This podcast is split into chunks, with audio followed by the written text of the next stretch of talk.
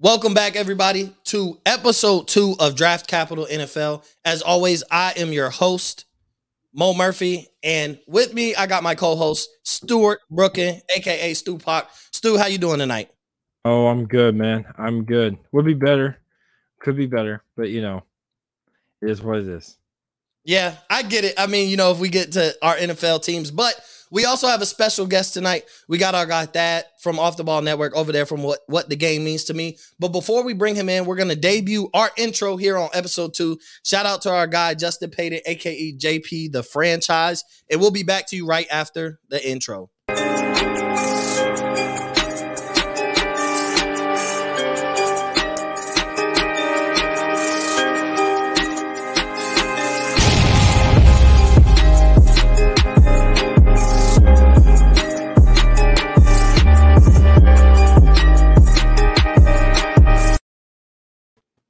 All right, welcome back, welcome back. And like I promised you guys, we got our special guest, Thad, in the building, the co-host of What the Game Means to Me. Y'all probably know him from What the Game Means to Me or the Bell and Brown Hour that they do every week. Thad, what's going on, bro? Was good, man. I uh, appreciate you guys having me on. Ready to talk some college ball. You know, it was a good week last week for me in the NFL, but you know, ready to talk about some rookies and some, you know, some young prospects. So let's get to it. Yeah, 100%. So today's more going to be a fun show. Uh, our main focus is really to go over the 2024, 2021 NFL rookies. Uh, we'll touch on a few things prior to that. We'll close out with that. That'll be the main focus of the show. So we're going to start with, like, I guess the big news today, and that's that Jameson Williams declared for the NFL draft. For those of you that don't know, that aren't into college football and didn't watch the national championship, which would be like nobody in America, uh, Jameson Williams tore his ACL uh, you know, in the national championship, and he he decided to declare for the draft.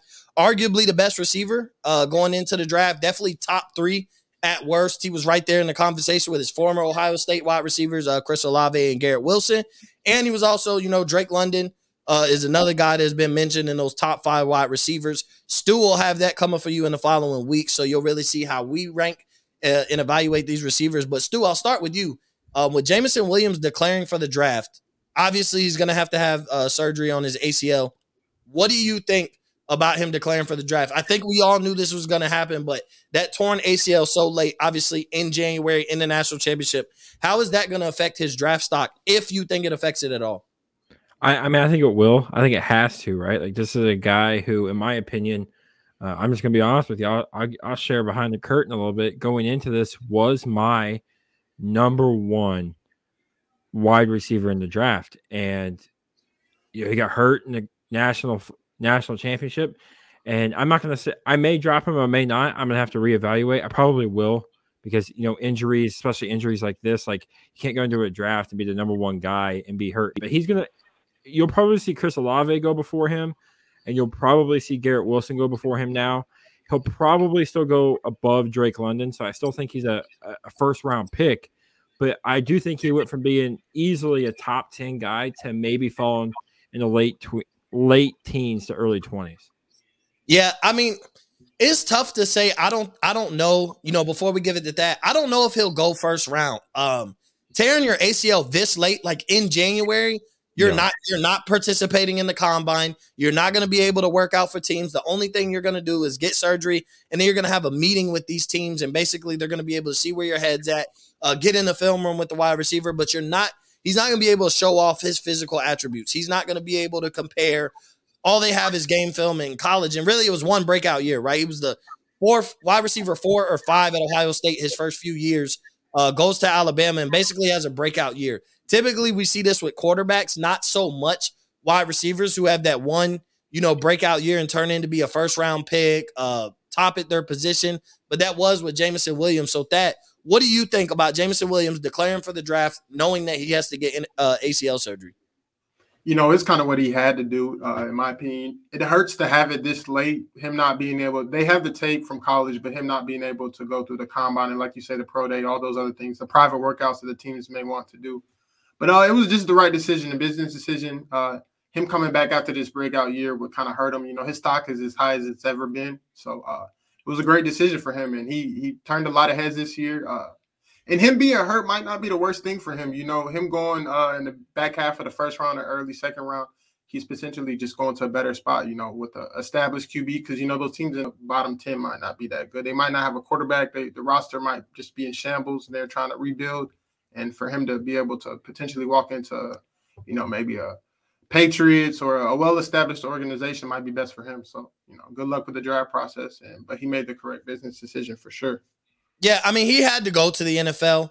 Um, with the breakout year he had, even though he tore his ACL, like we knew this was a guy. He's going to the NFL. He's going to be a first round pick. But so I'm gonna ask this question and then we'll move on. And this is directed towards you Thad guys like this, like you said, could slip late first round, early second round. Your team could have a early second round pick. If he's available early in the second round, the Jags are on the clock. They didn't get one of the top notch receivers, which I doubt they'll do with the top five pick anyway. Jameson Williams is on the board.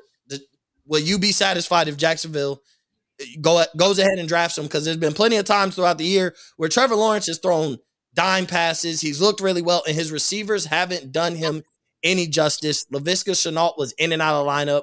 Uh, Marvin Jones Jr. is exactly what he's been his whole career a flash guy, a really big game, you know, consistently bad games in another really big game to put some respect on his name. Uh, and even obviously Chark being hurt and was out for the year. Jameson Williams is on the clock, early second round. The Jaguars have the pick. Do you take him?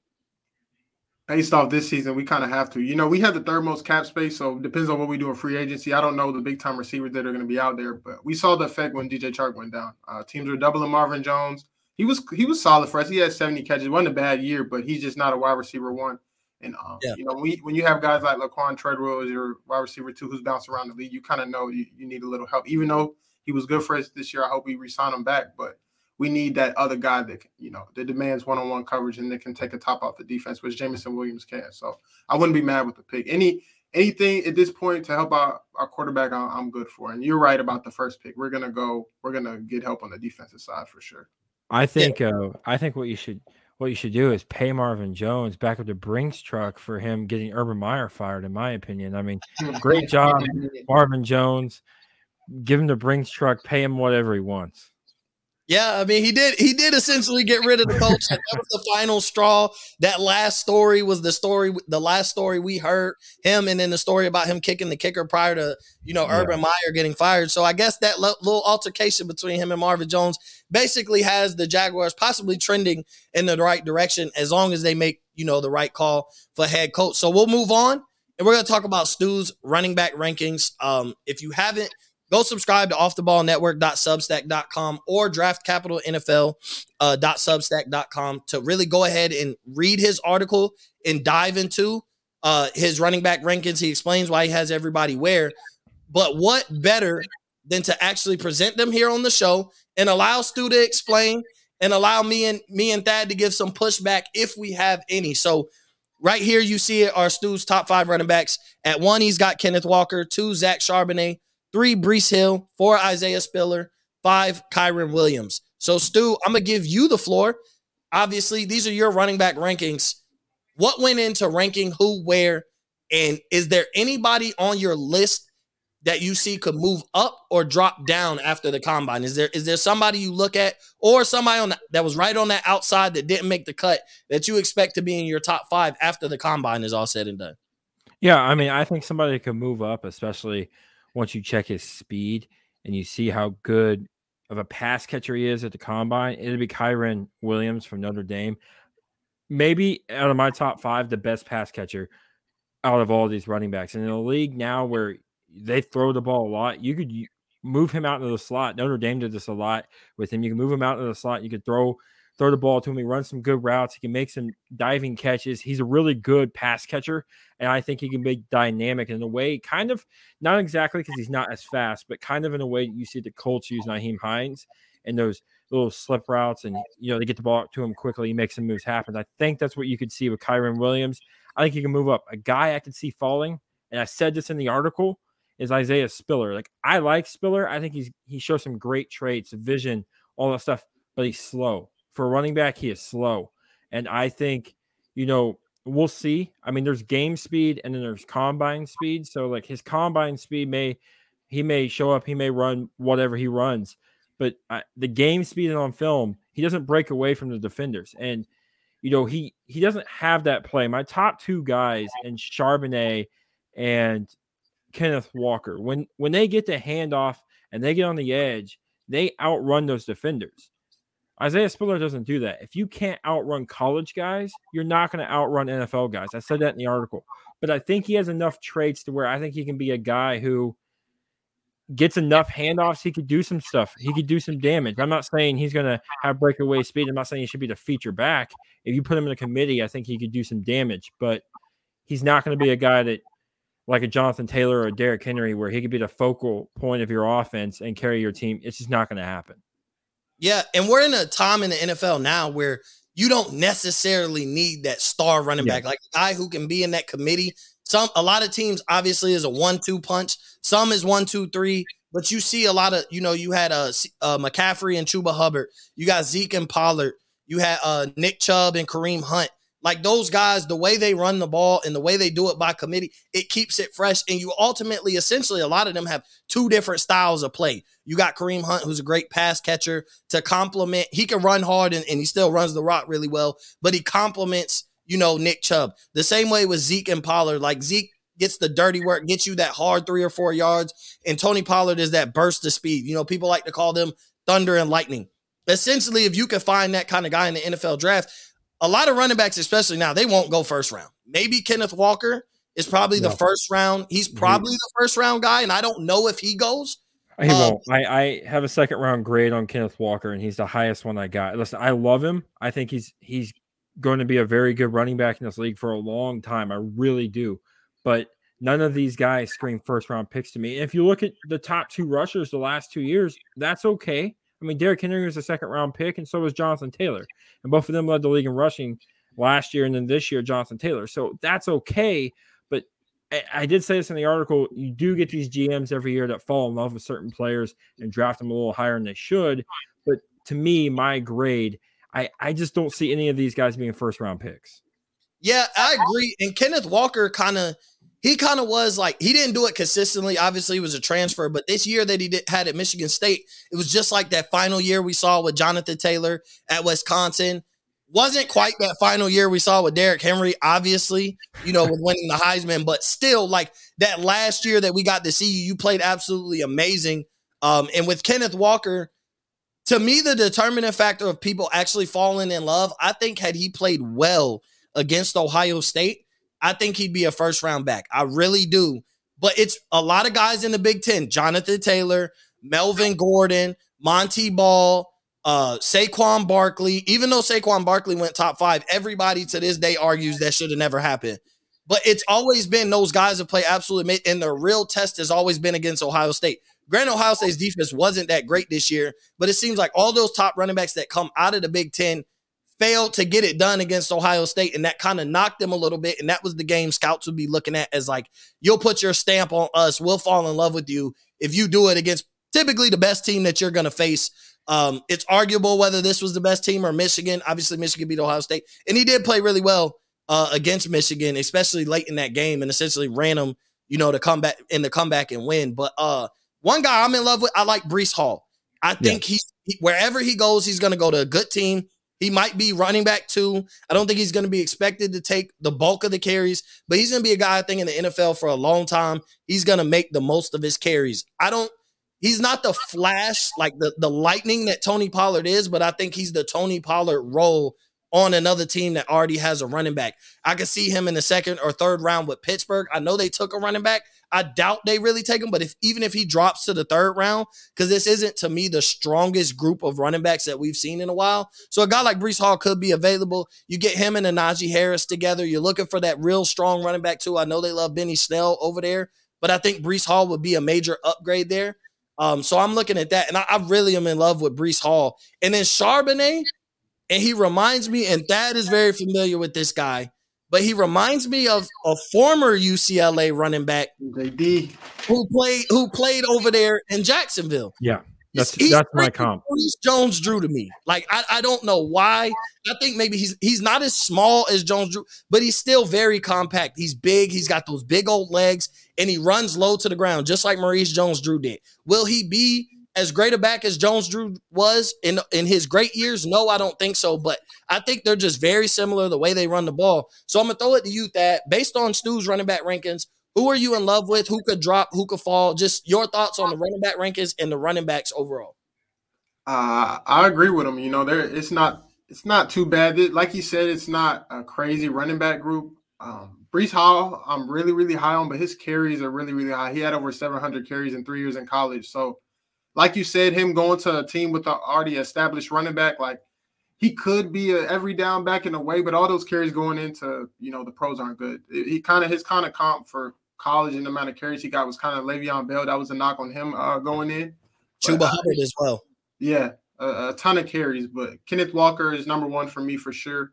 A person I will add up a little bit. I don't know. It's not biased, but I think James Cook for the way uh, I was know, about to say that he will have two back systems. He'll be used really well as like a Zeke and Tony Pollard type guy, like the second down back. He'll catch a couple swing routes. He can run in between the tackles if needed, but you know he's that change of pace back you need. And um, Isaiah Spiller, I like him as well. I don't know if that's more of Texas A&M's run scheme because Jimbo's always been good at his own run scheme and stuff like that. So I don't know if he's more of a product of the system or not, but my top three guys, I would say, are uh, Kenneth Walker. I like Charbonnet because you know he struggled. His first year in Michigan was good. Mm-hmm. Uh, then transferred to UCLA, and he was okay. But Kenneth Walker, just his development over the years, I, have seen a lot of growth. You know, his first year at uh, Wake Forest, he didn't get a lot of carries. He had he had 500 yards in 13 games, and then the next year, and half of that, he had the same amount of yards, and then took off when he transferred. So he's just been trending upwards, you know, on a daily basis. But uh, I, am I like all his rankings. Honestly, I was gonna say Brian Robinson, but nah, not not really. Yeah. As a uh, I, I'm I don't know. The jury's still out. He's been at Bama for a long time. I know he had to sit up behind a lot of great backs, but I don't know if he can be that you know that every down back in the NFL. Mo asked me earlier. Doubt. I think he'll get the benefit of the doubt. That's yeah. one thing I think he'll get. He might be drafted higher than you would project. Obviously, not first round. So but I think like when he's sitting on that board and you think he'll still continue to drop, I think it, because of benefit of the doubt of what Alabama running backs do in the NFL. Most of them are at the very least semi-successful. I mean, you had one like TJ Yeldon, uh, who what he, he looked like he could have been really good, but he wasn't. Like he didn't have the, the greatest NFL career or anything. But like those Bama running backs, they translate well to the NFL. So I think when somebody's looking at getting him, I think he'll be a steal just because like he's going to get the benefit of doubt. Like a lot of Bama running backs, whether they were at Bama and transfer Alvin Kamara, but a lot of those guys end up translating well to the NFL because it's like a very similar style of running like you're used in the NFL. Like the usage at Bama is essentially the same way you get used as a running back uh, in the NFL. It's not too dynamic, pretty like ground and pound in between the tackles. Not everything's based on you know sweeps and, and all the flashy stuff. It's really just get the job done, get those five, six, seven yards uh, that we need, and give us a second down and short, second and seven, get us close to that first down, get us a third and one, third and two. So I think his game will translate well, but. He's not going to pop for the draft. And I think somebody will end up getting lucky to have him. He will be a running back by committee guy. Nobody's bringing him in there uh, to be running back one. But go ahead, Stu. No, you asked me earlier some guys who I think could jump into my top five, and James Cook was a guy who came to mind. And James Cook, I think, elevated his draft stock. I told you this last week, Mo. I said I when I was writing the article and when I was doing the rankings that by the time they came out, my top five would probably change because of the national championship being played. And you know, I'm not going to change it right now because they just came out. I'll, I'll, wait till after the combine and all that stuff. But James Cook is a guy who could mess around and find himself into my top five at the end by the time the combine's over, heading into April, right before the draft begins. Yeah, he looked well. He looked good against Michigan. Looked good against Alabama. Obviously, he broke for that big run uh, that kind of opened up and, and kind of changed the game. You know, uh, Georgia was losing up to that point. What was it was like 62 six nine, six nine. Yeah, so it was it was a huge run, almost got to the end zone, but that kind of that run kind of changed the pace for Georgia, and basically was when they when they took the momentum, uh, and ended up winning the game. So before we get into the 2021 NFL Rookie Report Card, I want to make sure everybody goes to BetUS.com. Everybody go to BetUS, the new betting sponsor of Off the Ball Network, using promo code Off the Ball in all caps uh, to get a 110% sign up bonus. So you put a $100, they give you a free $110 Uh, we put out betting plays every day. Make sure you go check out our guy Kenneth and his betting article on offtheballnetwork.substack.com. We put out betting plays. We have the Off the Ball Network betting corner where a lot of us put our locks for the day. Um, I'm not 100% sure our record. Kenneth has that better than I do. Uh, but but we've been winning guys some money. We've lost a little bit, you know. That's that's a part of betting. It uh, life's a gamble, but we also have won. So make sure you go to betus.com to get 110 percent uh, of your for a sign up bonus using promo code off the ball and make sure you use that in all caps. So we're gonna move on. We're just gonna touch on this a little bit. Uh, I want to get into the fun stuff. You know, really talk about where we were right, where we were wrong. Um, guys, we're looking forward to heading in year two. Uh, you know, this is kind of going to be one of the last fun episodes before we really start film diving and getting into the prospects. But we're going to talk about the Senior Bowl. Uh, the Senior Bowl is coming up. Was it five quarterbacks who yeah for or day one or day two guys. I think all five of these guys will be gone by day two by the end of uh, the close of business of the third round. But you got Carson Strong, Malik Willis, uh, Sam Howell, Desmond Ridder, and Kenny Zappe. Pickett. And Zappe, uh, Bailey Zappe, who I think is going to be very a very underrated prospect, but I also have somebody who would be a very fair comparison of why you should calm down, why we should calm down on Zappe. but those guys are going to be at the Senior Bowl. Those are pretty much the top quarterbacks uh, going into this draft. So we're going to be able to see everybody outside of Matt Corral. Um, so that's kind of the focus. Stu's quarterback rankings come out next week. We will reveal them on the show, so we'll really take a deep dive into all these quarterbacks. So we're not going to focus on them too too much. But with those six quarterbacks coming in, uh, Thad we'll start with you. With those six quarterbacks coming in, and any other position groups, just what are your expectations for the Senior Bowl? I don't look at it as a big time like oh, if this guy plays absolutely amazing, his stock rises. But just of the guys that are entering, like, what are your expectations for this game? Uh, this entire week I'm in Mobile. I'm expecting these guys to compete. They know what it is. I don't think we've ever had a Senior Bowl where the top five quarterbacks, except for Matt Corral, are like all there. Some are usually juniors or you know underclassmen, and they can't participate. So this entire week's just going to be about competing learning the system. I know the Lions are coaching one team and the Jets are coaching the other. I think the Lions are coaching American, if yeah. I'm not mistaken. So you know, getting to get the feel of an offensive playbook in the NFL and just just going out there competing. Yeah, I'm really all. I mean, obviously, all eyes are on all positions, but all eyes are going to be on the quarterbacks. All the all the coaches from all the teams that come down there to scout, they're going to be looking at the quarterbacks. Um, the running back group's not that deep. Most of the guys in Stu's list are not there, except for like James Cook, people uh, named uh, Brian Robinson. And I'm just looking for some guys to break out. Uh, there's a couple of guy receivers that are not talked about like that that I'm pretty fond of. Uh, Romeo Doubs from Nevada is a pretty solid receiver, and then some, you know, some under the radar guys. Isaiah Likely from Coastal Carolina. Uh, I've watched this film, seen him play for the past couple years, so just expecting to mostly for the quarterbacks them to just go out and compete and put their best tape on film. Because besides what they did this season in the combine, this is what they're going to be looking at. You know, this is this is a great opportunity for them to show what they can do in an NFL offense. You know, get used to the verbiage of the offense, get used to the reads, the cadence, everything that because it's complete. It's not completely different, but it's it's definitely a change from college to NFL. So seeing how those guys can adapt and how quickly they can learn and process the system within a week within a week. Because you know, at the quarterback position, it's all about processing information. You got to be one of the smartest dudes on the team. You don't got to be the smartest in the classroom, but when it's time to think mentally and think very quickly, you know, those are one of the trades. So seeing how they can impress these coaching staffs, I'm the the Jets aren't taking a quarterback, but the Lions might be, you know, potentially yeah. taking the quarterback in the early second round. So, you know, do what you can to impress these guys and put the best tape on film. Yeah, this could be, like you said, like the Lions could be like you could be performing in front of your future coaches, essentially. One of these guys who fall.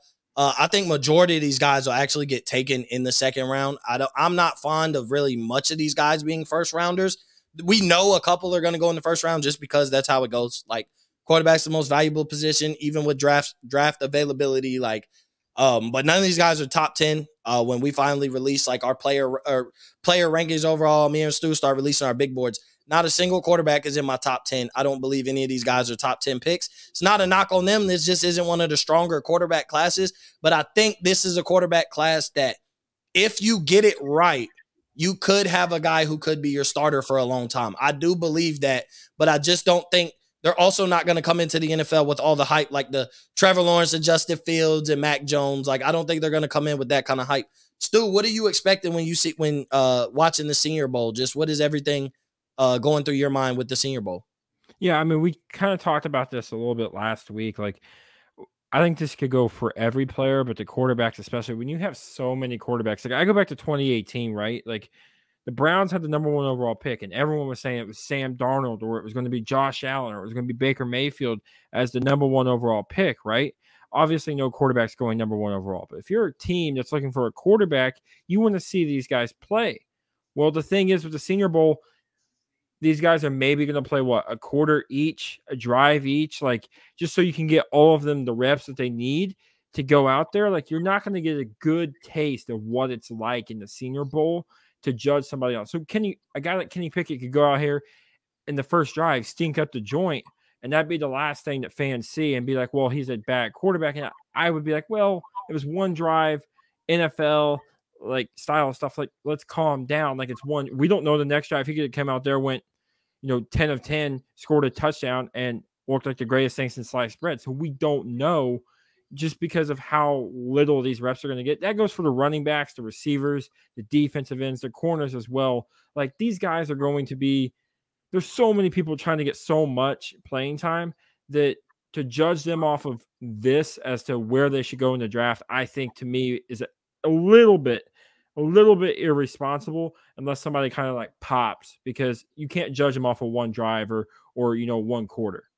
And what makes it tough to really evaluate anybody, especially the quarterback position in this Senior Bowl, is like Thad said, what five of the so- top six prospects, uh, excluding yeah. Matt Corral, are in this Senior Bowl. So they're all going to be, you know, what pretty much three on each team. They're all going to get a few, a couple drives at best, um, depending on how much they run the ball, how much time is coming off the clock. So you're not going to get a real feel I think everything's going to be like noted in practice. I think the reports, you know, coming out of practice is what you're really paying attention to. Yeah. How impressed these coaching staff, coaching staffs will be with these guys coming out of practice is what everybody's paying attention to. And then you get to put it in a little bit of live action. But you guys know I'm also a film guy. Like, you know, I don't really, this is the Pro Bowl, essentially. This is the, the Pro Bowl for seniors. Like, this is, it's not, you know, you're not going to go out there and try and kill the quarterback. They're not going to be under duress like they would be in a game. So there's not much um, to take away. Even if a guy pops, I mean, we see guys pop in preseason.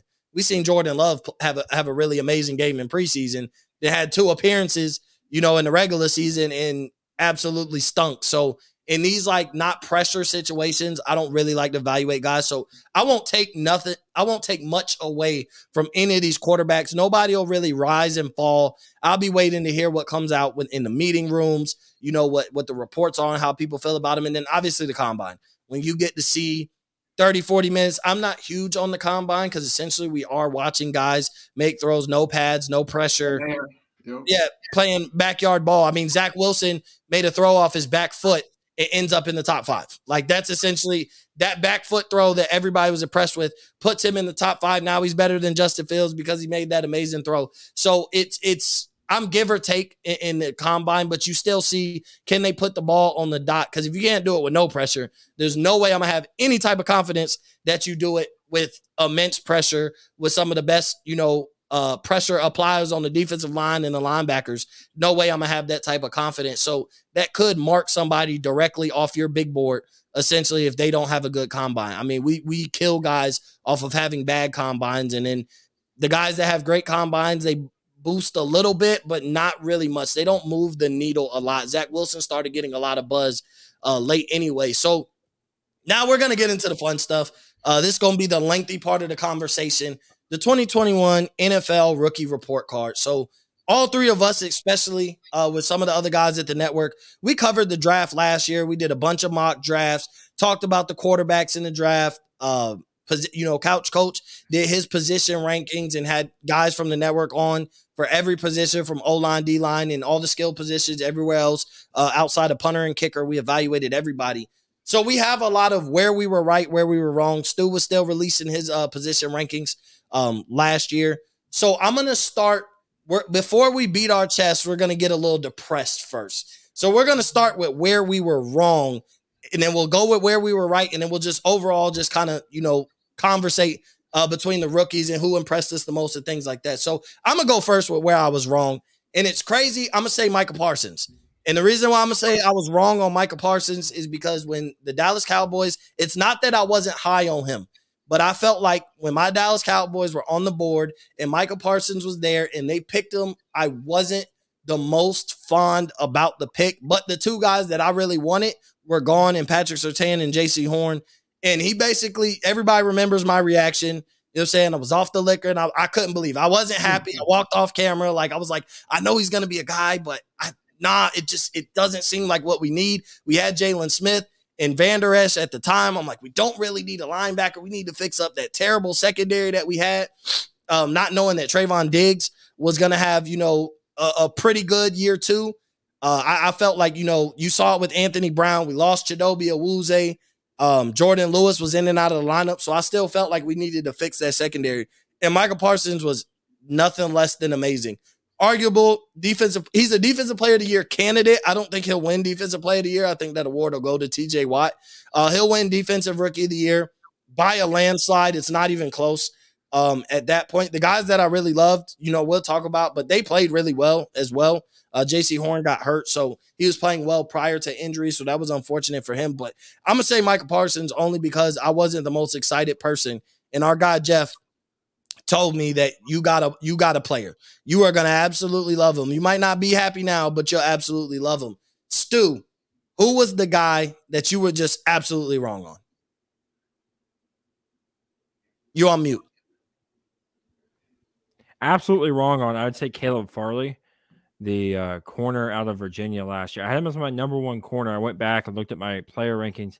I liked him. He's a big physical guy, had, you know, a long length, could play very, very well, but the back injury was the question coming into the draft. You know, how would he recover from the back injury? Well, he got drafted by the Titans this year, and let's just be honest, the secondary for the Titans isn't very good. And Caleb Farley was a big reason of that. And he didn't look great. I mean, when you look at other guys like Patrick Surtain, who looked better than he did.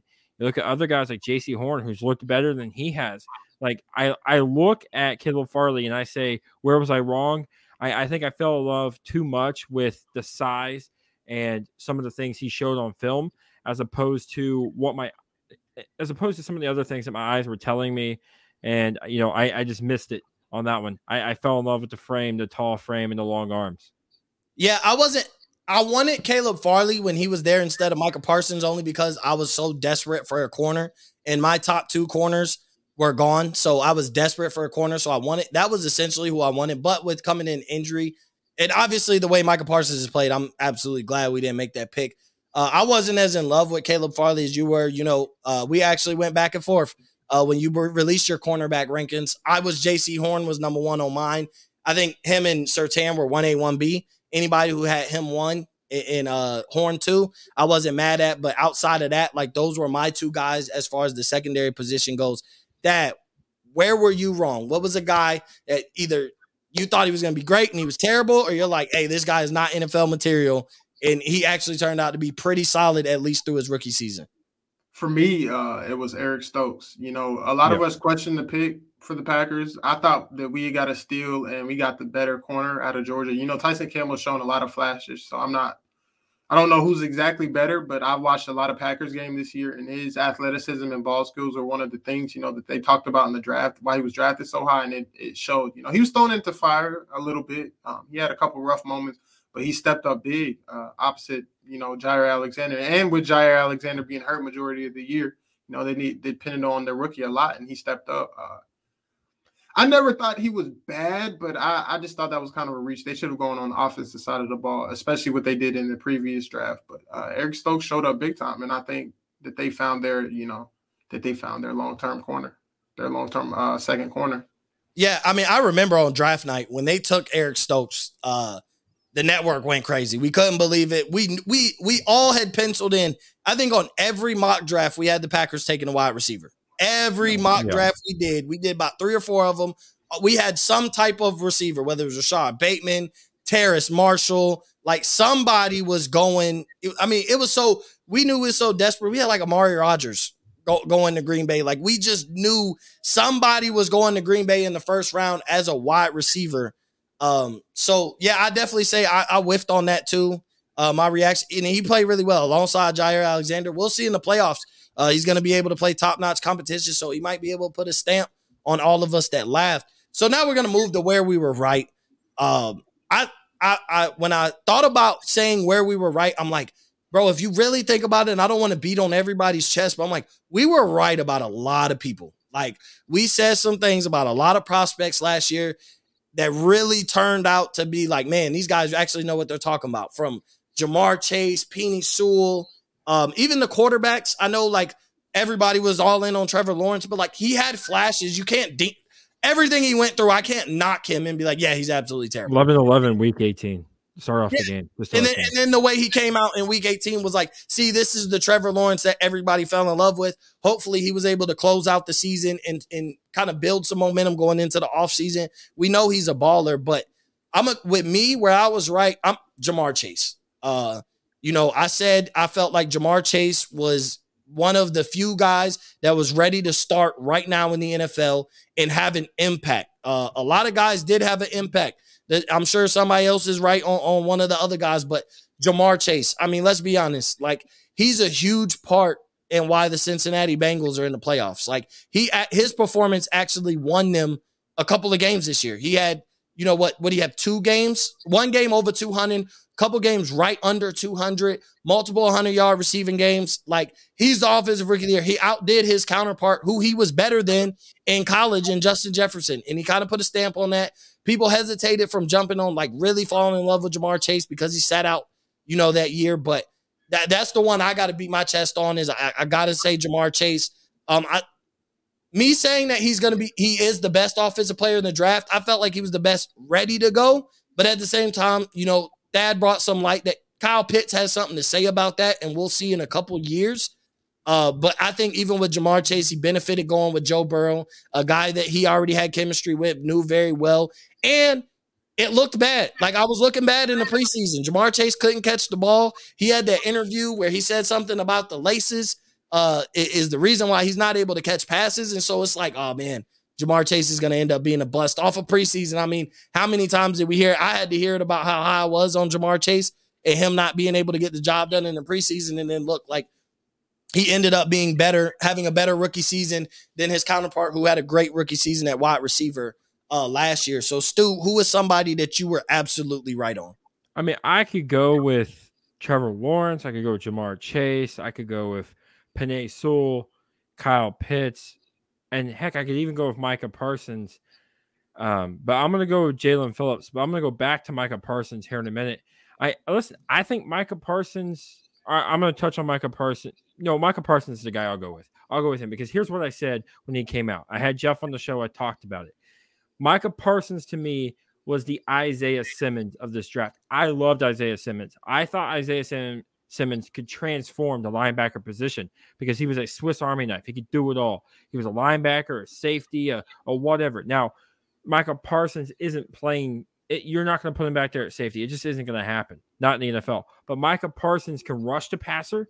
He can stop the run. Like he can do whatever you need. You want to play edge, he'll play edge. You want him to play linebacker, he'll play linebacker. Heck, if he may even play defensive tackle, depending, you know, he beefs up a little bit. Who knows? But what I'm saying is, I loved Micah Parsons so much. And usually, when I'm so high on the guy or we're so high on the guy, it doesn't really work out that well. But he's been the superstar that I thought Micah Parsons was going to be.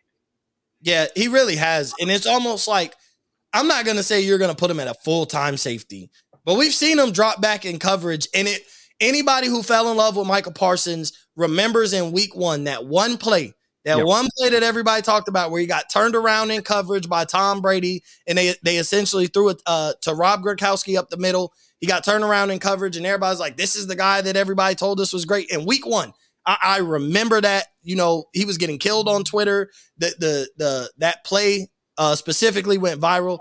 And then since then, he's been an absolute monster. You've seen him drop back in coverage, obviously as a linebacker. But I mean, with it, with as athletic as he is, with as athletic as some of these guys are, they really can play everywhere except probably corner. Guys that are linebackers can play DN, probably a little bit of safety, but like that Jamal Adams style safety where you drop him back in coverage here and there, but you're mainly you want him to get uh you want him to attack the quarterback. But yeah, I mean, Micah Parsons has been bro, he's been absolutely amazing. I mean, And let me say this real quick before Thad goes, uh, just because I think I know who Thad's going to go with, and he better go with who I think he's going to go with because he hit the nail right on the head. So that leads us into that. who were you absolutely right about? Oh no, nah, I'm completely what what Stu's talking about. That's not who I'm going with. I'm oh. gonna go. With, I'm gonna go with Kyle Pitts. Uh, oh man, pretty much everybody was fond of him, but just watching him play at Florida and you know walking into Fal- Falcons organization, it's kind of you know they're they're in the rebuilding stage. Uh, for him to lose Calvin Ridley midway through the season and to still have over a thousand yards, uh, he's seeing he's being double covered by safeties, linebackers, doing all this uh, with the Matt Ryan is solid, but he's you know he's older, and for him to have the production he had uh, in his rookie season, I, I think he proved everybody right. You know, he's an athletic, he's a matchup nightmare. He's somebody that you cannot put any type of linebacker on. If you if you put any type of linebacker that runs less than a four seven or that doesn't have any type of ball skills or cover skills, he's going to expose them. You know, his routes could be a little better. Some people are like, why does he look a little slow? Why does his routes look a little choppy? He's a tight end. Like he's not just strictly receiver. You have to understand that. But um, over time, you know, when he gets Calvin Ridley looks like he's leaving. When they get another receiver on the other side of them, they can draw some coverage away, you know, so he's not double and triple team. Watch for him to take off. But what he did playing with Russell Gage on the other side of him and Cordarrelle Patterson and having an older Matt Ryan, uh, you know, kudos to him. And he had a very, very bright future. Like Travis Kelce said a couple weeks ago, he's probably going to break every record, um, every tight end record out there. I know that's a lot to say, but he's a nightmare. I, I see him as a hundred catch, a thousand yard guy for at least six or seven times in his career. Yeah, and when the top dollar, you know, tight end says that, like guys don't typically. I know we're in like a friendlier time of, of professional sports, but guys that, that are top at their position don't deem the next guy up that like he's probably going to break every record because then that means he's going to break any record that you broke and and guys don't typically like to give these young guys that type of credit so to hear that from travis kelce who's easily a hall of fame uh, tight end is that's big praise and then he had got a lot of praise from shannon sharpe who you know and even tony gonzalez has spoke on kyle pitts uh, throughout the year and they've given him high praise and those are Hall of Fame tight ends, two of the greatest tight ends to ever do it. So when you get when you get that kind of backing from guys who are either a going to the Hall of Fame or b already in the Hall of Fame and in that greatest tight end discussion, uh, you know you you know you've popped somewhere because essentially that's basically you know that that's an admi- admiration from guys who've already done it at the elite of elite levels and they see him like he might do it at a greater level than we've done. You could bring up why you know it's a pass heavy league. Um, he's more of a receiver than tight end because he's not the greatest blocker, but that's also the type of style of football we play too. So you can't knock him for not playing in the 80s where tight ends were strictly blockers or playing in the 90s and early 2000s where Shannon Sharpe kind of changed the position. Tony Gonzalez and Antonio Gates, they kind of change the positions. Even you take it back like Alge Crumpler, like guys like that, they could block, but they're really good pass catchers. Like they are the reason a Kyle Pitts exists. They're the reason a Travis Kelce exists. So they changed the position. So you can't knock them for what you did for the position. That's just me. So we'll we'll go through. We'll kind of talk some position groups. Um, we'll give them like report. We'll do like a report card style. So we're gonna talk about the quarterbacks first. Um, if we had to grade the quarterbacks, we had to put a grade on all the quarterbacks, and then one guy. Give me one guy that stood out to you and one guy that you're highly concerned on Thad, I'll start with you. Overall, the rookie quarterbacks, you put a grade on them. How do you feel? Here's your chance, Thad. Toot your horn. Toot your horn, Thad.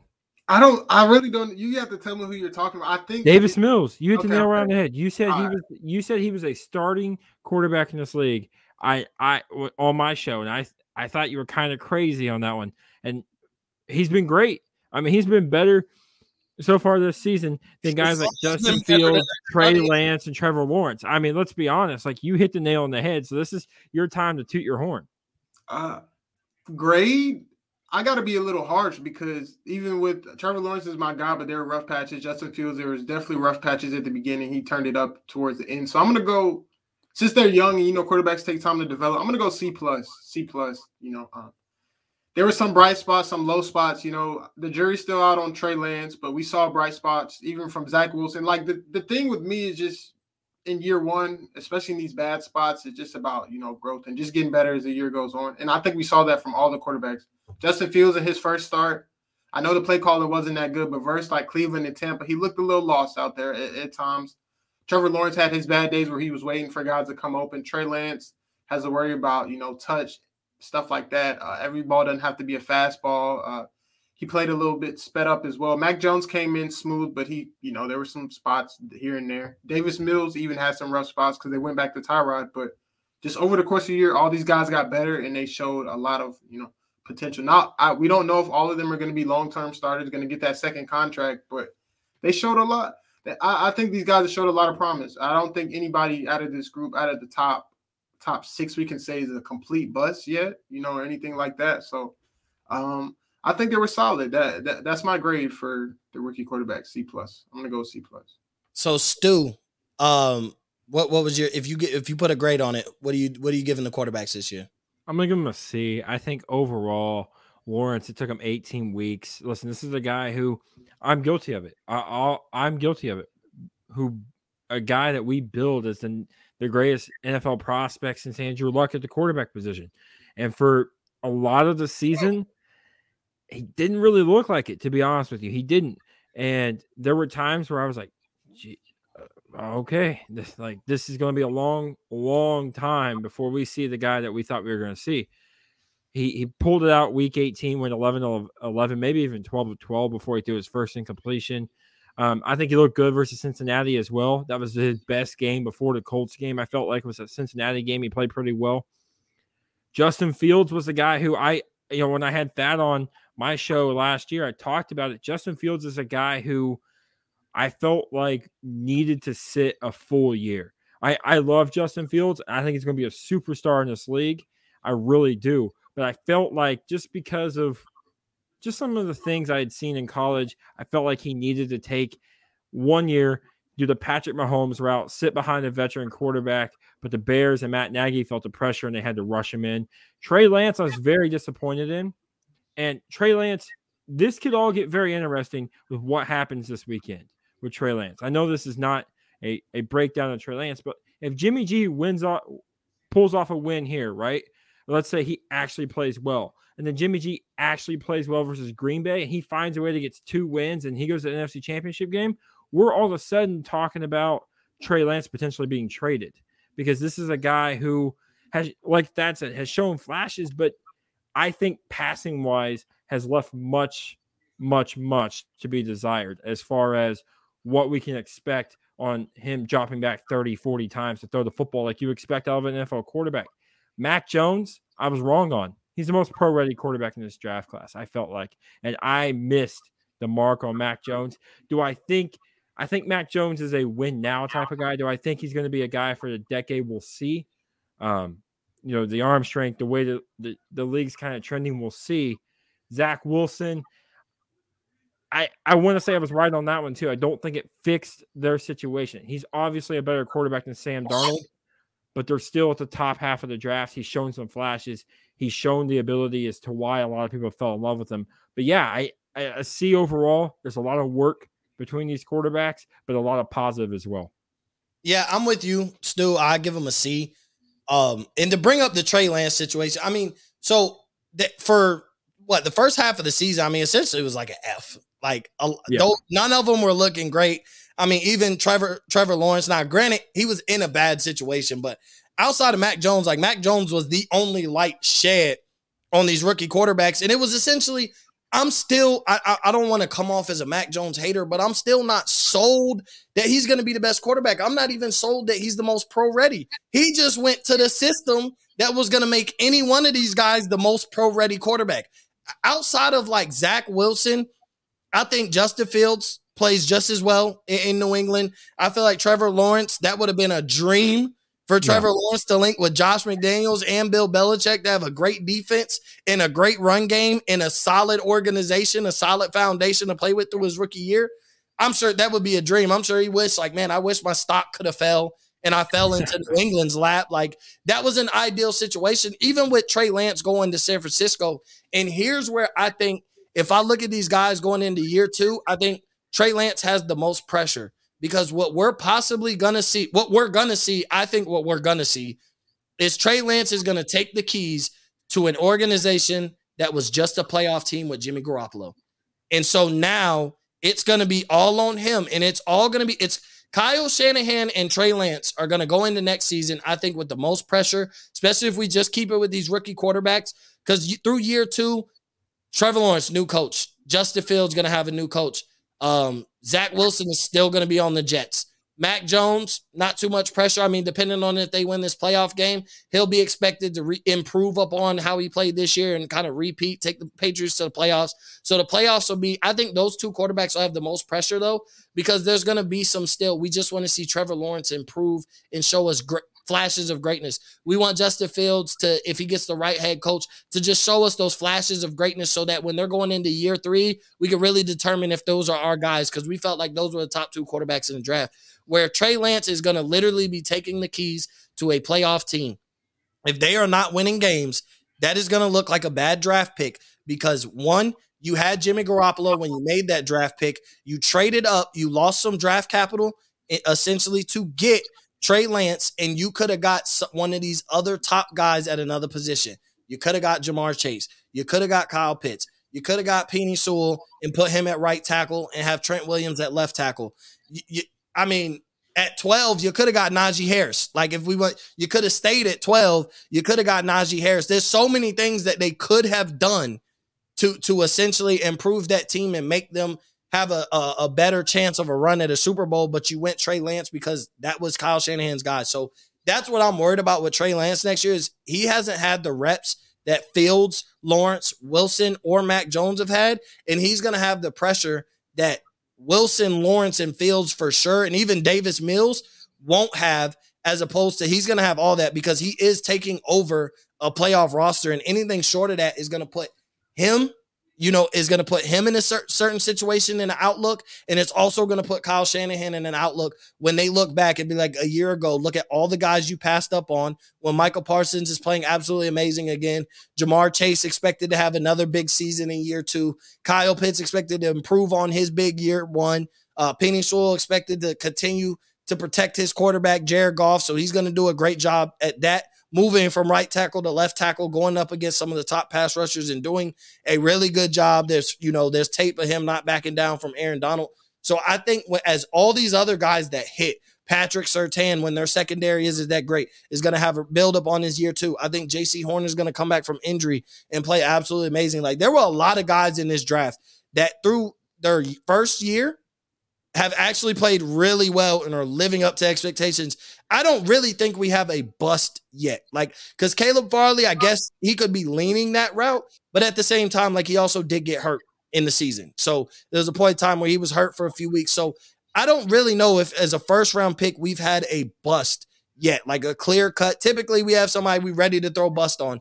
I don't think we've had that yet. This is actually through a rookie perspective, this has been an absolutely amazing rookie class, and I think Trey Lance will be looked at that. Go ahead, Thad. Uh, one thing I wanted to add to that, the bus thing and the Trey Lance thing, really quick. The only person I will say, because I have some friends that are Raider friend, Raider fans, yeah. they really can't stand uh, Alex Leatherwood. I know there was a reach when they yeah. picked him because he was a second round grade for most people, and they took him like top twenty, I think, or right yeah. at twenty. So that and as well for San Fran, it's just a tough, you know, situation. Like Stu says, oh, uh, Mo said if you know if they go out there and win two playoff games, it's going to be a lot of pressure on Kyle Shanahan and Trey Lance. But it's like they have to stick with it. They gave up two first round picks for it, so and it's not you can't trade you can't trade them anytime So You have to see if it works. So, but here's also the thing. Here's also the thing too, and um, it's going to be very interesting to see with all these coaching changes. David Culley out. Do if Houston happens to land a Brian Flores, they may keep a Deshaun Watson. So then does a Deshaun or does a Davis Mills who played really well and show flashes go to another team like I don't know, like name a team that that needs a court a Pittsburgh that's a playoff team and Washington, a really well run organization. Does he go there? But here's the thing too, Minnesota. We've heard rumors of them moving out Kirk Cousins. I think it'd be a mistake after the way he's played, but if they do and they go with Kellen Mond, who they took in the third round, and Kellen Mond comes out and plays better than Trey Lance, now all of a sudden the the conversations we're having are you have a guy who was drafted in the third round by the name of Davis Mills and the guy drafted in the third round by the guy, name of Kellen Mond, who's playing better than a Trey Lance. Those are the questions we are going to see unfold here in the offseason and next season, depending on what happens with these coaching moves and these quarterback moves. Yeah, and I think the 49ers, I mean, they put themselves in this position where they're going to have the most pressure for their rookie to hit in year two. Like if they made the playoffs with Jimmy G, he was hurt a couple games. Uh, I get that. Trey Lance, he's shown where like, but even still, like against Houston, they they this late, he hasn't had enough playing time where you really want to unleash Trey Lance. But even against Houston, like from a betting perspective, I took Houston to cover for the simple fact I'm like, they're not going to unleash some crazy offense. They're going to protect Trey Lance from looking bad, and they're not going to put him in a spot to, to open up the offense and have a great offensive day because if he fails, the questions raised, and they're a potential playoff team. So you don't want those questions kind of being raised, that kind of talk being around your organization when you're shooting for the playoffs. And now they've made the playoffs. So essentially, he is outside of Mac Jones, who will be in year two with a playoff team. Trey Lance will be taking over a playoff team, and everything will be if you're the upgrade that Kyle Shanahan said you were over Jimmy G, then going into next year, we should have a shot at being a very competitive team in the NFC and not just playoffs, not being the seven seed. Like we should be able to have a shot at winning our division. We should have a shot at being deemed contender at some point. And the only pushback I will say, you brought up Kellen Mond. I think if we're going to consider a third round of bust, I, he's got to be close to it because Sean Mannion got put in as the starter instead of Kellen Mond. And I think all of us thought like this was going to be Kellen's Mond time. Even Ian Book in, in a position. Yeah. Now, granted, you know, he wasn't put in right when Jameis Winston got hurt, but they did have Taysom Hill and they did have Trevor Siemian, guys who have played starting quarterback you know, Trevor Siemian, I guess he had a little bit of success. He wasn't just absolutely all bad. He, he, had a couple good games on his resume to where, like, okay, instead of throwing our rookie out there when we're chasing the playoffs, but even when they put Ian Book in, he played absolutely horrible. But he did play on against a defense that was rolling at the time. All the banged up injuries that that the Saints had at that time, especially offensively, wasn't really expectations for him to be highly successful. But with yeah. Kellen Mond not getting the call when you thought his number would get called I think that was that's a big outlook on Kellen Mond. But like, if he never pans out to be anything, nobody cares. He's yeah, a third, third round pick. I, I, had him as my quarterback seven. Don't get me wrong, but I do think I do think this is something interesting because it does. The question becomes: Was it Kellen Mond or was it Mike Zimmer? Because some of the things we heard Mike Zimmer say in the press conference, and just the way like we're hearing rumors now that you know Justin Jefferson didn't really like Mike Zimmer. So the question becomes you know, like was it necessarily Kellen Mond or is Mike Zimmer not a player's coach and and not really got that locker room, you know, where he needs it to be? We'll find out. Like I said, we're going to find out with these new coaching hires and what the decisions they make with Kirk Cousins. I don't think you should move off Kirk Cousins. That's just me, but um, that's a different conversation for a different time. But if they do happen to go with Kellen Mond and Mond does ball out, and he is the guy that Chris Sims said he was going to be, who he had above Trey Lance and Justin Fields, like, if that's the guy that he winds up balling out over Trey Lance, the 49ers have a lot of questions to answer, especially when all we heard leading up to that week was they traded up to get the third pick to get Mac Jones, and Mac Jones has played better so far than the guy that you actually drafted.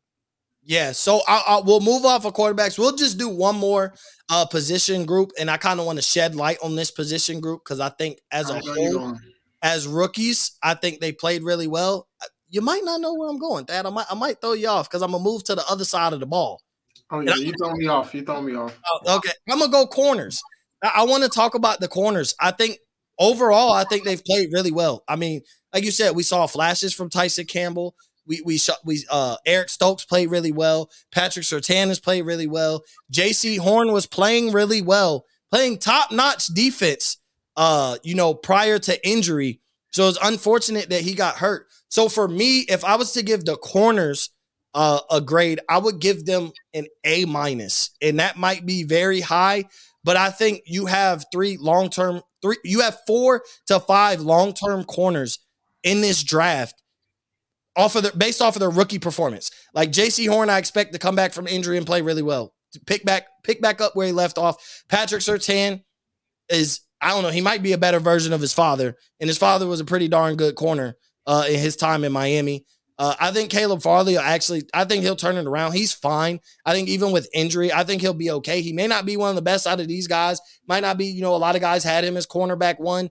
He may not be that, but I think he'll add on this list of like when we look back at these DBs 10 years from now, I think this will be an elite DB class. Uh Thad what do you think about the the corners this year? I wouldn't say A, but I'm not gonna go too further down. I'm gonna give him a, a straight up B, not B plus or B minus, a B. You know, a lot of guys thrown into the fire. I mean, Jaycee Horn and Patrick Surtain, we knew they were to start. But in Jacksonville, you had Tyson Campbell behind uh, King Griffin and CJ Henderson. And, you know, he started off very rough. Like, there's sometimes I'd be like, man, like, how did this dude make it this far with these, you know, lack of ball skills? But he came on towards the end of the season, had a couple of picks, had the second most uh, pass breakups as a DB. So, you know, this overall as a whole, this group was good. Uh, Patrick Surtain, like you say, he had a couple pick sixes, uh, one in the preseason, one off Justin Herbert. Jaycee Horn was looking fine before he went down with a foot injury. Uh, who else? We got Eric Stokes, played very, very well, looking like a you know a cornerback one. Uh, it was just you know Sante Samuel Jr. He was hurt, but he had some flashes during the season. Just overall, the group as a whole, you know, they showed up to play. Some guys, young guys, weren't expected to play, but when they got their opportunity, you know, they balled out. And some guys didn't. I don't know what Kelvin Joseph really did for you guys this year. I know he was a second round pick, but nothing much. He's been hurt too. On top of that, he's played late. He's played as of late, played decent. Like he showed flashes, but he also has been hurt. So I'm not gonna kill him. Uh, I liked him when we picked him up. I'm like, you know, I knew what he was at LSU. Obviously, it got in trouble. I uh, liked him coming out of Kentucky. Uh, I'm not going to kill him for the simple fact he wasn't brought in to be the starting corner either. We had Anthony Brown, Jourdan Lewis, and Trevon Diggs. Those yeah. were our set corners. It, I mean, I was with him being hurt and then coming back from injury and having COVID was probably the main reason why he didn't ultimately take over for Anthony Brown because that was the guy who played bad enough for him to step in. But I mean, like I said, I was very impressed with these corners. Stu, if you was to give him a grade, what would you give him? I'll go with that. I'm gonna give him a B. I mean, let's just talk. Like I had Eric Stokes as my cornerback five, uh, above, below guys like you know Caleb Williams, you know some guys that we've mentioned before, and I had him as a cornerback five, and I have him below Asante Samuel. He's played better than. I had him below Caleb Farley. That's who uh, Caleb Farley is who I meant to say. I don't know why I butchered his name, but Caleb Farley and like he played better than him. And here's the thing, even with Campbell over there in Jacksonville, I think Campbell kind of got started thrown to the wolves, like Thad said, with the CJ Henderson trade for for Dan Arnold, which I think is insane. But anyways, that's beside the point because I loved Henderson. I think that defense for Jacksonville is very talented. But when you look at this team and Caleb Farley, who I was a big fan of, loved Caleb Farley.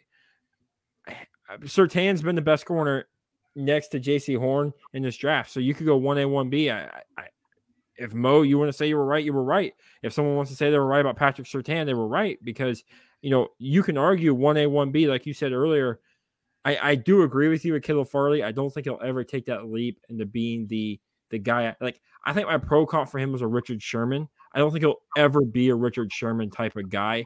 He'll ever be that elite lockdown corner. But I do think he'll be a guy who can carve out a seven, eight year career, maybe playing for multiple different teams. Yeah, I think I think he'll be good. So before we close up, I want to know that where did you think I was going?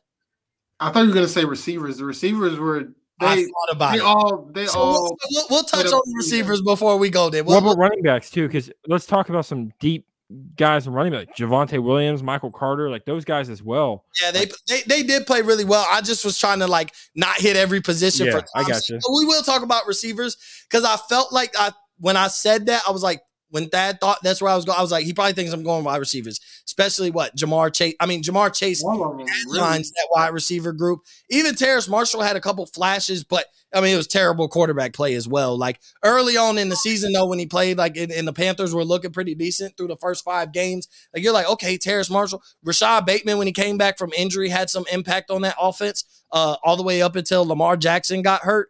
If I'm a, I'm gonna give the receivers I'm gonna do it. I love the receivers of this draft.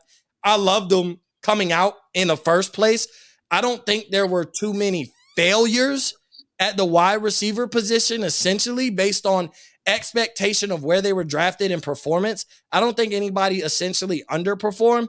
I'm giving receivers an A plus. This was the best group in the draft, I, and that's why I'm gonna give them an A plus. This was overall the best group group in the draft. Everybody, when their number got called, they answered. Obviously, we could knock Terrace Marshall a little bit, but he just had bad quarterback play. Like when he when Sam Darnold was up the first five to six weeks, he was playing really well as wide receiver three, complimenting. He was getting more touches than Robbie Anderson. It was DJ Moore and Terrace Marshall. Obviously, Ja'Marr Chase is like the elite of the elite. We're not going to throw Kyle Pitts in there because he is a registered tight end, but he, the way he plays, he's essentially a wide receiver too. So I give him his credit uh, with, with him. DeVonta Smith played played amazing. You know, had the best rookie year as a wide receiver for Philly, and we could say with not the greatest quarterback. I mean, I think he's an average quarterback. Then Jalen Hurts played really well, but yeah, I got to give them an A plus. This was the best position group uh, in the draft. So Thad, what would you give them uh, before we go? I can't be too nice. I know they're rookies and they I'm just got nice. thrown in. I'm gonna be nice. They played amazing. Yeah, I got to take the plus away. That's it. But I got to give them an A. Like literally, the first six receivers that were taken in the draft all hit. Ja'Marr Chase, Jaylen Waddle, DeVonta Smith. When Toney was healthy, he was a difference maker for the Giants. Rashod Bateman, Elijah Moore, and who's the last one I'm missing? Um, oh man, uh, Rondale Moore for the Cardinals. He had a lot of a lot of great games. Like they, all the receivers made plays. I, I really can't think of any receivers that were just straight up bust. You know, Eskridge was okay for Seattle. He he might get a little better. Um, Tutu Atwell for the Rams was okay. They need a they didn't play him, so I don't know what that means. That he might be the only bust out of the group, but there's potential there because he's a big play waiting to happen. But and all these guys, teams guy. Yeah, all special teams. Say special teams guy strictly. Uh, no, I just he was fine in the special teams being yeah. a kick returner and punt returner, so I will give him his credit there that being a rookie playing Gotta utilize his strengths. Yeah, Cooper Kupp, Robert Woods, and then Robert Woods goes down. You bring in Odell Beckham. You got Van Jefferson. It's not a lot of. There's not a. There's only one football to go around. So yeah. So they they put him in his speed and they put him in in special teams. So I don't think he'll just be a special teams guy, but he was able to figure out his niche and be used for the Rams this year and be effective. So I, I got to give him his credit there for at least being a rookie and being effective. And like really quick before you go, Stu, I just can't like can was there a season where you know you had Ja'Marr Chase? He's where you have rookie guys pretty not dominating the league, but already setting the tone for who they are. Ja'Marr Chase was top five in receiving. Jaylen Waddle had hundred catches. Uh, DeVonta uh, Smith broke DeSean uh, Jackson's rookie record. I can just keep going on and on. Rashod Bateman, like you said, when Lamar came out and Tyler Huntley went in, he doesn't really, you know, look his way as much. But when Lamar was in, he was looking like not a solidified first round pick, but oh, this guy can play. Like he's going to be a staple in our offense. So uh, shout out to the rookie receivers. That was probably the highest grade I'll give, though. You know, a the, all those guys balled out, uh, and everybody looked so far, you know, lived up to the pick. And I had some questions about you know, Jaylen Waddle's a really, really fast guy. That injury looked kind of bad and how he was going to recover, but um, he looks the part for sure. And I had questions. I just had questions about Jaylen Waddle being in Miami with Tua. Like that was my where he found a way. Yeah, but where he went was my like cause for concern because I'm like, man, his strength is stretching the ball down the field. Like, and I compare him. I was like, he's he's what we look at Tyreek Hill as, but that's going to be him his rookie year. Like I, I felt like he was going to have that impact his rookie year, and he was able to do it with a guy who couldn't stretch the ball down the field, two three yard passes, and, and make plays by yourself, and that, that's basically what he did. So yeah, this rookie group was absolutely amazing. So before we go, Stu, uh, what, what would you give the uh, wide receivers? I give him an A. I'll go with Thad. I mean, I think Jaylen Waddle, you get the right quarterback in there, uh, Deshaun Watson, maybe whoever, Jimmy G, depending on how this offseason goes down there in Miami. Like this kid's going to be an absolute superstar. Like we're talking about, you know, DeVonta Smith and we're talking about Ja'Marr Chase, but I think a guy who could have a fantastic second year and really take that leap into being like maybe he should have gone before Smith is Jaylen Waddle because you get the right guy in there at quarterback, and this kid's going to be a superstar. I loved what I saw from Jaylen Waddle. He's a baller. You talked about Toney. You talked about Bateman. Terrace Marshall at times as well. Like this group all, all all the way down. Like I don't know the last time we've had a wide receiver group all the way down the ranks that were really really good. I mean, the year before we had like CeeDee Lamb and Justin Jefferson and Jerry Jeudy and all these guys. Like you have all those guys, but this deep, I don't think you have. We've ever had a class this deep, and yeah, an A. Yeah, easily. I mean, this was this was a great group. It was the strongest group uh, so before we close out, uh, Thad, go ahead and tell everybody where they can follow you and, and, where they can check out all your projects. You can follow me on Twitter, Instagram, and Facebook at What the Game Means to Me. Me and Jelani will have a show uh, coming to you guys tomorrow, especially with the NFL playoffs kicking up. We're gonna make sure you know to get a show in because this this is the year where I do not know who's gonna win. You know, we have our favorites, but it could go either way. So uh, you can follow us there and uh, looking to come to you guys when the NFL season's over with some draft content and a little bit of NBA talk. So, you know, stay tuned. Yeah, y'all make sure y'all go follow what the game means to me. Stu, where can they find you? Uh, at Stupock5, at Stu Morning, and at the Draft Capital NFL. You know, that represents a show. Uh, I have a show coming out. It's supposed to be today. It'll probably be tomorrow. Um, the Morning Brew with Stu, obviously. Uh, it'll come out. Uh, have an episode. I do play by play broadcasting for those of you who don't know. So I had a chance to talk with a with another fellow broadcaster. We kind of talk shop. Uh, it's a very interesting show. People talk about passion projects. That was one of them. That was one of you know just to be able to talk shop and be able to talk broadcasting was a fun one. Um, I'll have the quarterback rankings out. You know, next week live on the show. Uh, we're I'm not going to release them before the show like I did with the running backs, the quarterbacks, because that's the main event. That's the caviar. That's what we're all here for, right? The quarterbacks, they'll be released live on the show next week. Yeah, I mean, I'm definitely looking forward to that. Um, you can follow me at Mo underscore cheese 15 on Twitter, Instagram. Make sure you follow uh, at Draft Capital NFL uh, on Twitter as well. Um, we go live on Draft Capital Twitter. And then go subscribe to uh, draftcapitalnfl.substack.com. Um, all the Stu's rankings and articles will be on there. We'll start doing our big boards. All our shows will be on there as well uh, to listen to the audio version. Make sure you subscribe on Spotify and on Apple. Uh, we're, we're on both. So, yeah, make sure you go check that out. Um, because you know this is going to be a weekly thing. Eventually probably we'll start doing twice a week if if we can if applicable whether it's i'm on with uh without stu stu's on without me we bring guests. Uh this is an off the ball network uh exclusive show. This is going to be a group project so you're going to hit that on here a lot of times. Uh mock drafts quarterbacks we're going to do it all so make sure you go check that out. And also subscribe to off the ball network.substack.com um check out the off the ball network betting corner that comes out at 3 p.m eastern every day uh, we give y'all betting tips. We give y'all locks. Uh, we talk about it a little bit. Uh, very engaged from everybody. So anybody who's big in betting, make sure you check out our betting corner. Check out uh, Kenneth's you know betting article that he releases where he you know does three to four picks a day. Uh, wins you some money. He he has a pretty good record. So make sure you go check that out. And for that, I appreciate everybody for tuning in, listening, and we'll catch you next week Thursday at 8 p.m. Eastern.